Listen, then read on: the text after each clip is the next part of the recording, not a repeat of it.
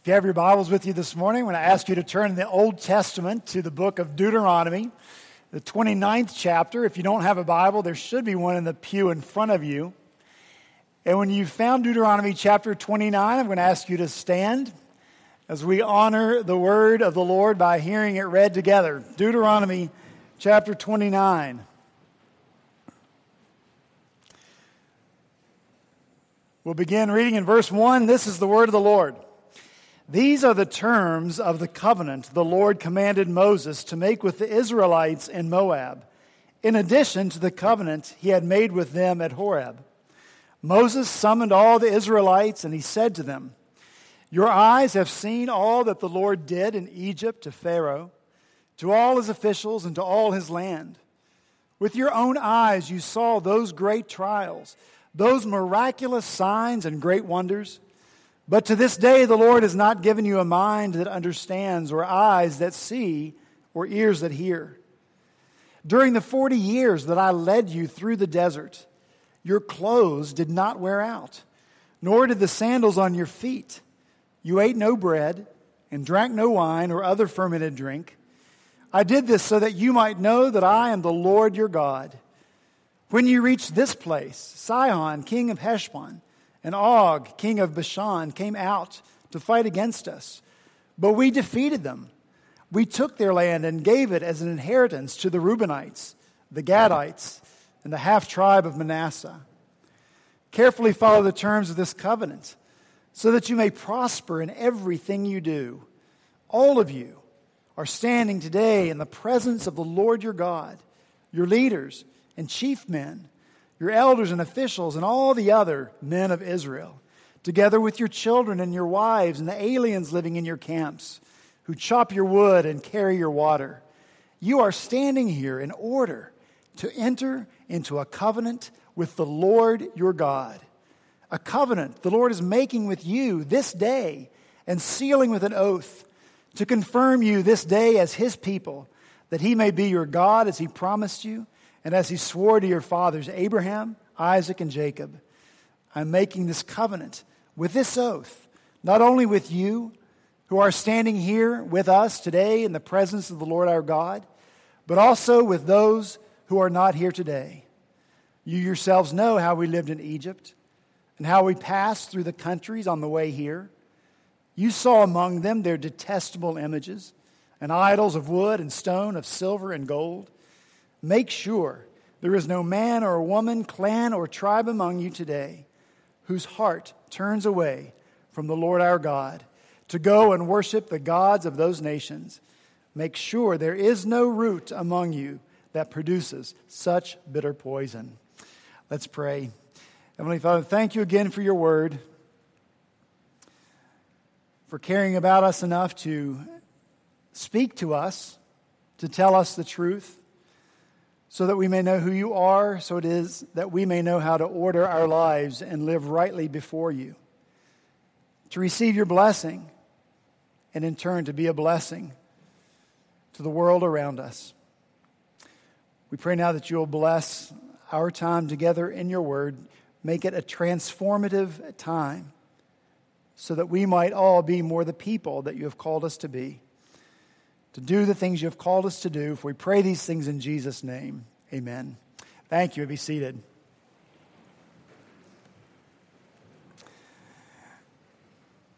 There are many timeless truths here before us in chapter 29, because obviously it's the inspired word of God. But I want to look at just two timeless truths this morning from this passage.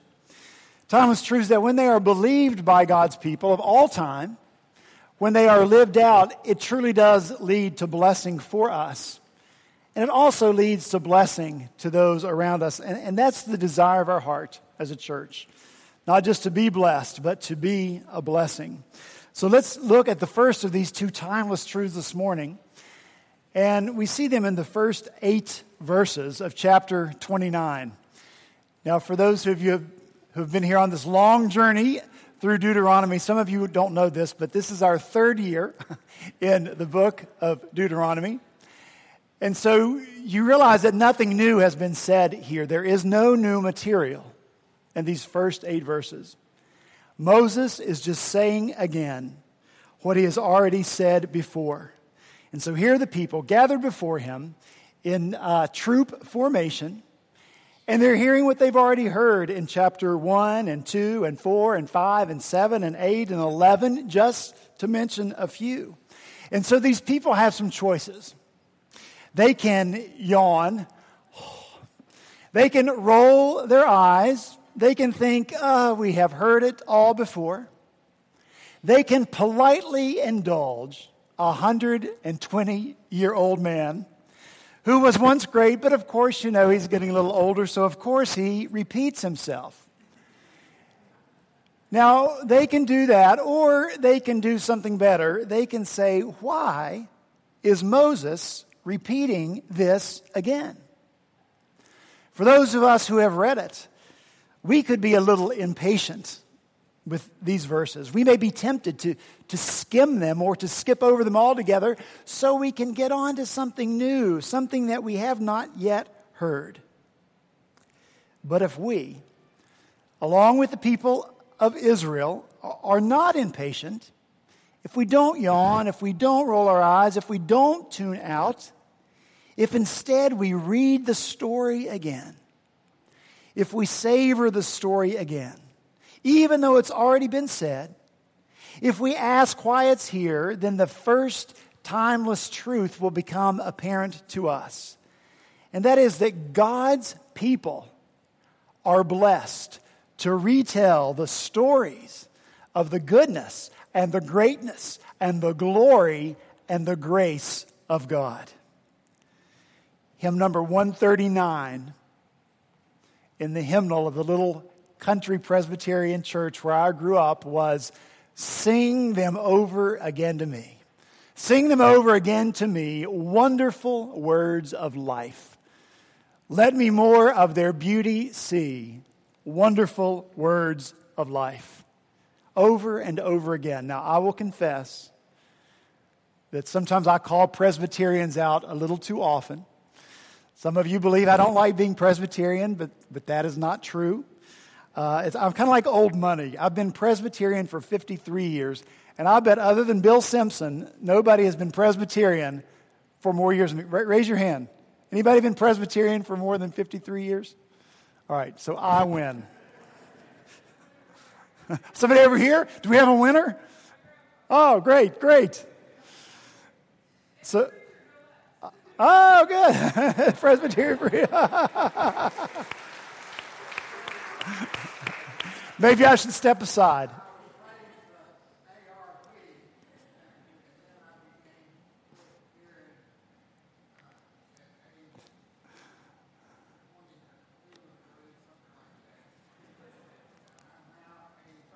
Ooh. Well, thank you. We're glad you're here. So we know what we're talking about, don't we? We know what we're talking about. And here's what I've noticed about Presbyterians. Sometimes we take a low view of savoring.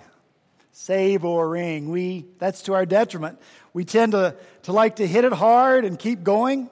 We like to be in front of an open theological fire hydrant, frantically attempting to take in all that's coming at us and constantly asking more. Some of our hymns have 5 or 6 or 7 or 10 verses, and they're chock full of wonderful theological truth.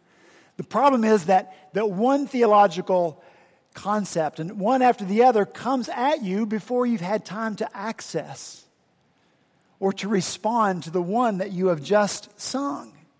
And that wouldn't be so bad if we also balanced this mass of wonderful content with an opportunity to just sit and savor. If we didn't look condescendingly upon those who sing differently. Ah, the dreaded praise chorus. Bless their hearts, we say. And you're going to insult somebody when you say bless their heart. Bless their heart, they just sing those little choruses, the same words over and over and over again. But what's wrong with singing? It is good. It is good. It is good to give thanks to the Lord Most High. Is it not good? Is it not good to sit and savor how good God is and to sing about it over and over and over again? And is it not in line with Scripture? Would we condemn the angels or the heavenly beings for singing, "Holy, holy, holy is the Lord God Almighty. Holy, holy, holy is the Lord God Almighty who was and is to come." Apparently, according to the inspired word of God and the story it tells of the heavenly beings, it's not enough to say God is holy only one time. I think of the words of the Apostle Paul writing about the Lord's Supper. He says, "For as often as you eat this bread and drink this cup, you proclaim the Lord's death until he comes." How wrong we would be to say, "Oh no, not the bread again. Oh no, not the cup again. Oh no, not that same old story about Jesus' death again. No, sing them over again to me. Wonderful words of life." It's a timeless truth that we sing and we tell over and over and over again the stories of the faithfulness of God and savor even those simple truths. Of course we have balance. Of course we rejoice in the fact that we will never get to the end of God. Oh, the depth of the riches of the knowledge and the wisdom of God.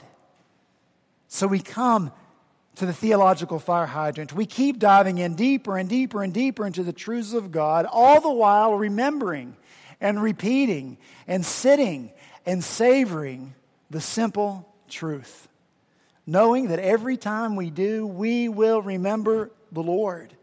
We will remember his past faithfulness. And that past faithfulness, demonstrated and repeated over and over again, it gives us strength for today and bright hope for tomorrow. So live out the timeless truths. Retell the story of God. Tell me the stories. Tell your family the stories. Tell your community group the stories. And when we gather together as God's people, let's use the verbal space available to us to talk about and encourage one another with the stories of the goodness of the Lord. If we need more encouragement to tell the story again, we can find it in Revelation chapter 12. Would you turn there? It's the very last book in the Bible, in the New Testament. Revelation chapter 12.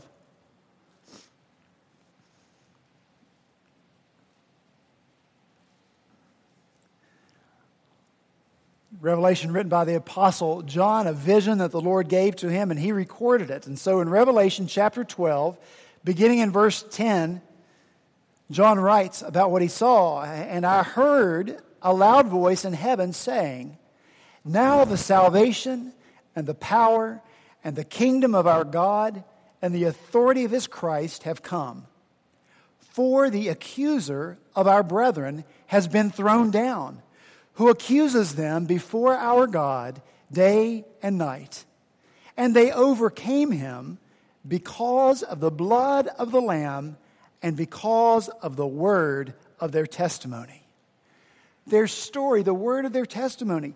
Not to believe that we have an accuser of our souls is as naive as to believe that there is no God or there is no Christ. We have one who would love to see us deny Christ. We have one who would love to see God discard us, to send us out of his presence as Adam and Eve were sent out of the Garden of Eden and the flaming swords placed there to block their re-entry into it. We provide our accuser, you and I do, with plenty of ammunition with which to accuse us. If we sat at our table in the courtroom and tried to argue our case against our accuser, we would be absolutely defeated. The evidence against us is too great. On our own, you and I have no reasonable defense. So how will this accuser be overcome? How will he be conquered? How will he be defeated? By the word of our testimony. And what is your testimony?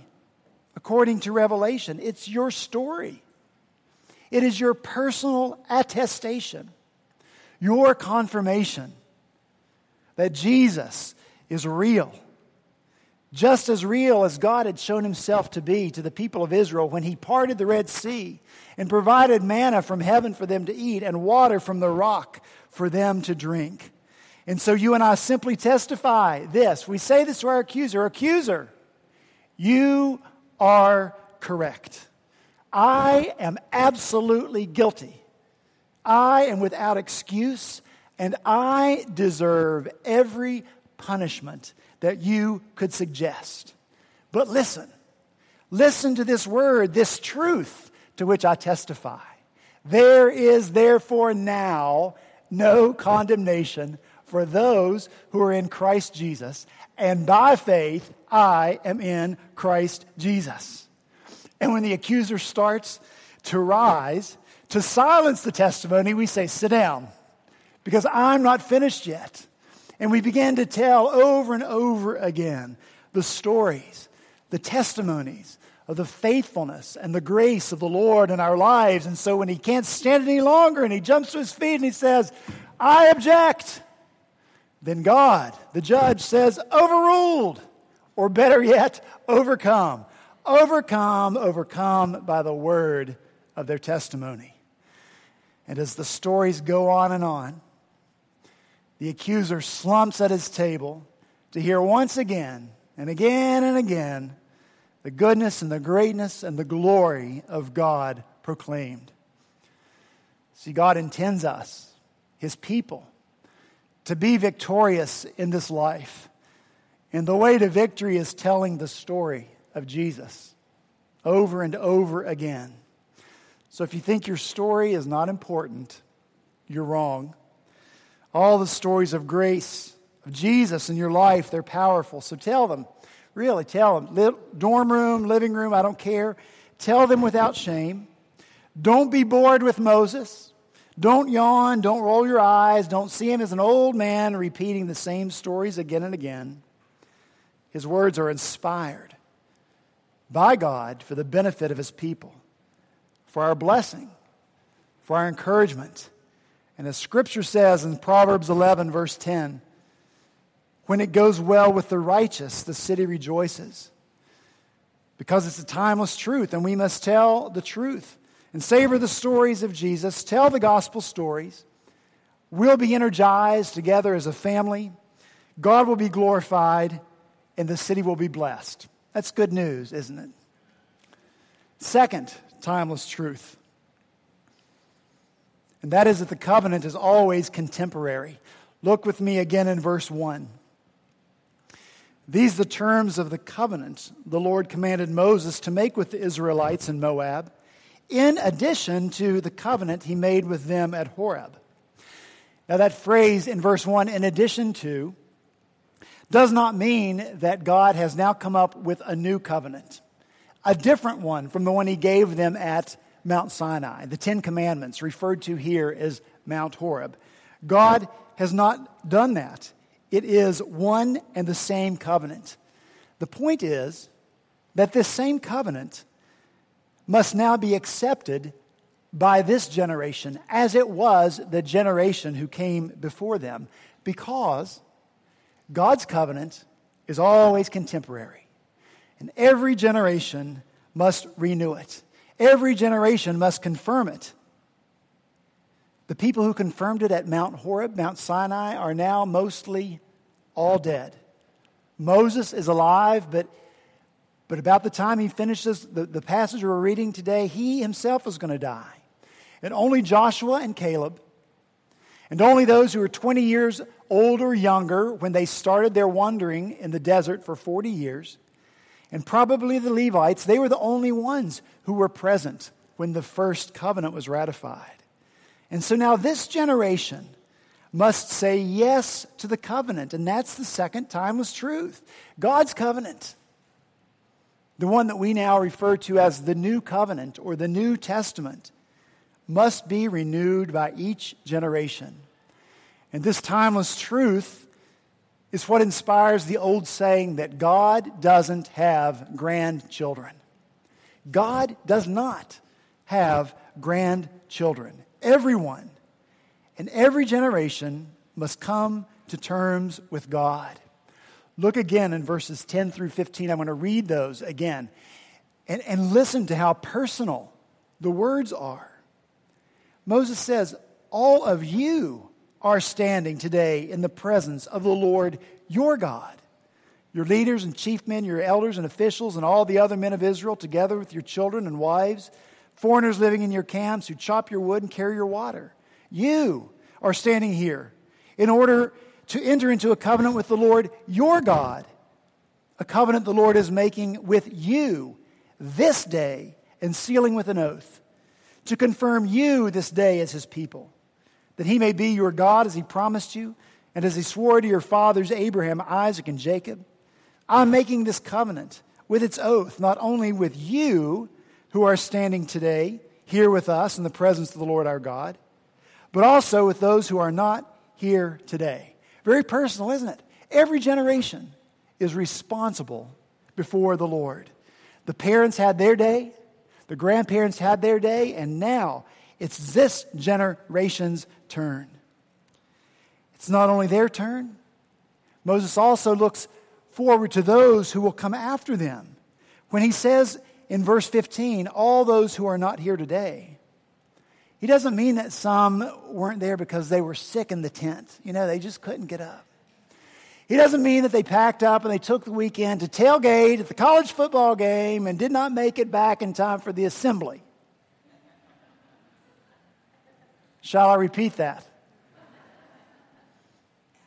That's not what Moses is referring to. Moses is referring to those who have not yet been born, because the covenant is always contemporary. Those who are born after this generation, they will have to stand in the presence of the Lord. They will have to affirm their faith in him. And so that's what we see in these verses, the timelessness of it. Abraham and his generation, Isaac and his generation, Jacob and his generation, Moses and the generation who left Egypt, now this generation, all have to confirm the covenant of the Lord.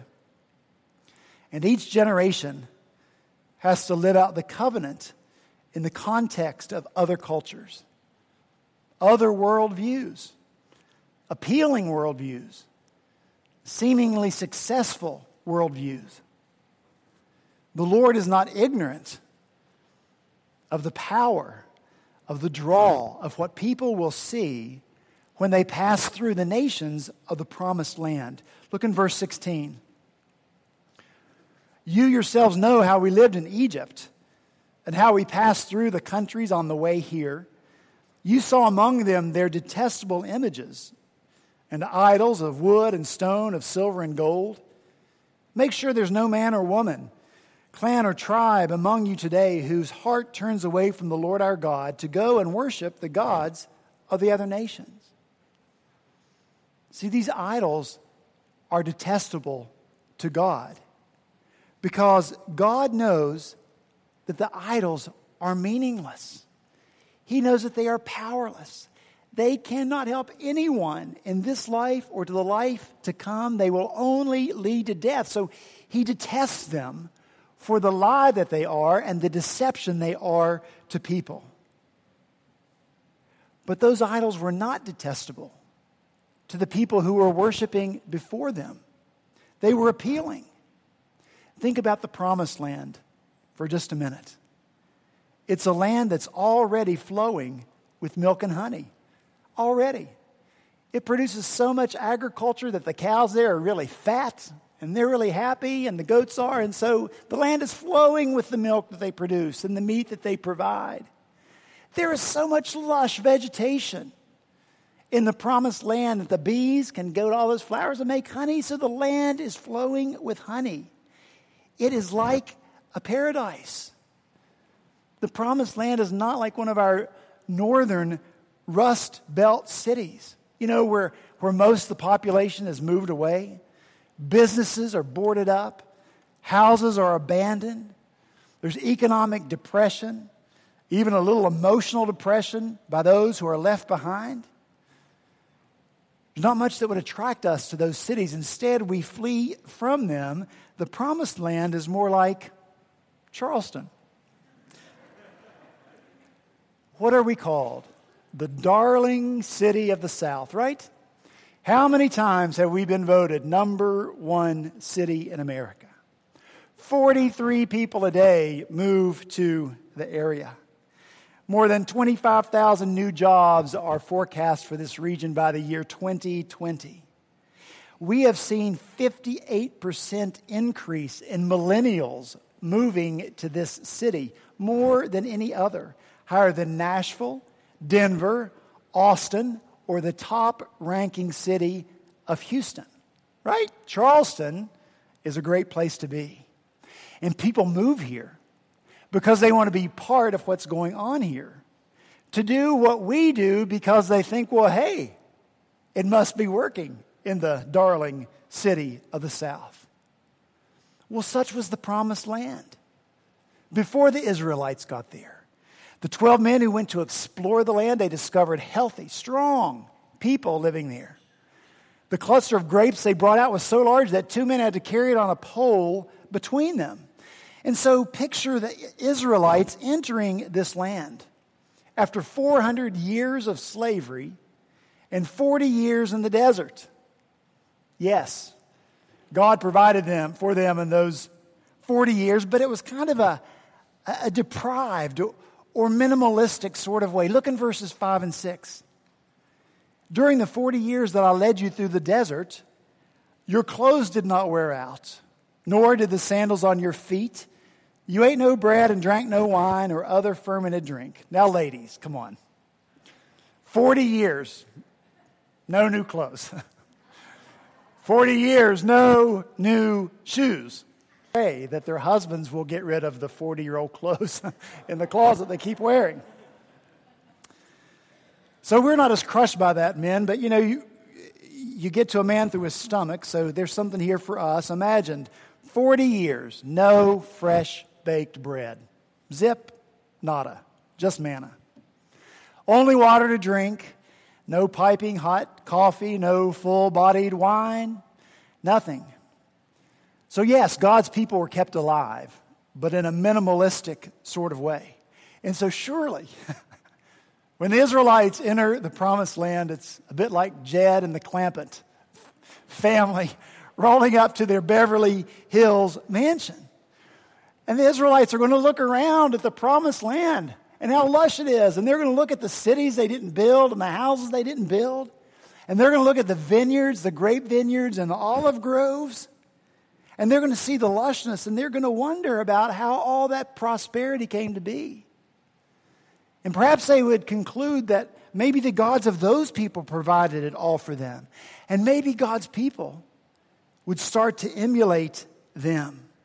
You know, down at your clothes, your shoes, they're 40 years old, and you might conclude that your God might not be the best provider for you. Of course, they had seen mighty miracles, God's provision, but it had been minimalistic. But God has a purpose for that. Look also in verse 6. God did it so that you might know that I am the Lord your God. And now we're almost through. But what God was doing in those years is instilling a worldview for his people. He is God. They are not God. Because he's God, he can provide for them in the desert. Because he is God, he can deprive them in the desert. And this is the worldview with which they must enter the promised land. God is God, the one and only. He is their protector. He is their provider. And with that worldview, they have to interpret everything they're going to see around them. The lushness, the success of the cities. They don't get all that by emulating what the culture around them does. After all, this culture is about to lose everything. God's people will thrive and flourish by faithful obedience to the covenant in the midst of every culture in which they find themselves. Look in verse 9. Carefully follow the terms of this covenant so that you may prosper in everything you do. And so it is for every generation. We come down to ourselves in Hebrews chapter 1:1. In the past, God spoke through the prophets at many times and in various ways. But in these last days, he has spoken to us by his Son, whom he appointed heir of all things, and through whom he also made the universe. The Son is the radiance of God's glory, the exact representation of his being, sustaining all things by his powerful word. The Lord is still contemporary, is he not? Sustaining. Present, active tense. There is the Lord, present with us, always contemporary. And God's people, you and I, have always had to apply the covenant in the setting of other cultures, of anti-God culture. So much written about Christ and culture now. Courses are on it. Here, over a year ago, Christian class was full every day. The truth of Scripture interacts and impacts our culture. We just have to remember that we're not the first ones to consider this topic. This is a well-worn path. God's truth has never found an unopposed resting place in this world, nor will it ever, nor is it intended to. When nations haven't opposed it, individuals have. It's always the nature of the gospel to confront in every generation until Christ returns. And so here are the challenges for us, and then we're done. The challenge will always be how to live as God's people in a culture that does not believe in or obey God. The challenge will sometimes be how to live in a culture that is so alluring and it's so appealing, and you know it is. You know how our culture pulls at us. So the challenge will be not to succumb to the lie that life without God is somehow better than life with God. The challenge will always be how to hold fast when it appears that doing so, clinging to Christ, makes us look like losers or antiquated or out of touch. It's not the truth. The gospel is always relevant. The challenge will always be how to gain ground with the gospel in each generation. We're in this defeatist mode. Oh, Lord, we don't want to lose ground. No, our goal should be, Lord, how can we gain ground? And so this is the timeless truth. People in every generation must say yes to the good news of the gospel of Jesus Christ. And so now we've come full circle. Back to the first timeless truth. How will people do that? They'll do it when you and I tell the story over and over and over again. Generation after generation after generation. So that people by faith receive Christ and enter into a relationship with him. Or in sinful rebellion deny him and live for idols made of silver and gold. And so here's the choice. And it's before every one of us today, because this is our generation. It's the decision that we must make. Will we ratify the covenant? Will we, by faith, say yes to Christ? I pray that it may be so. Let's pray together. Father, thank you again for your word.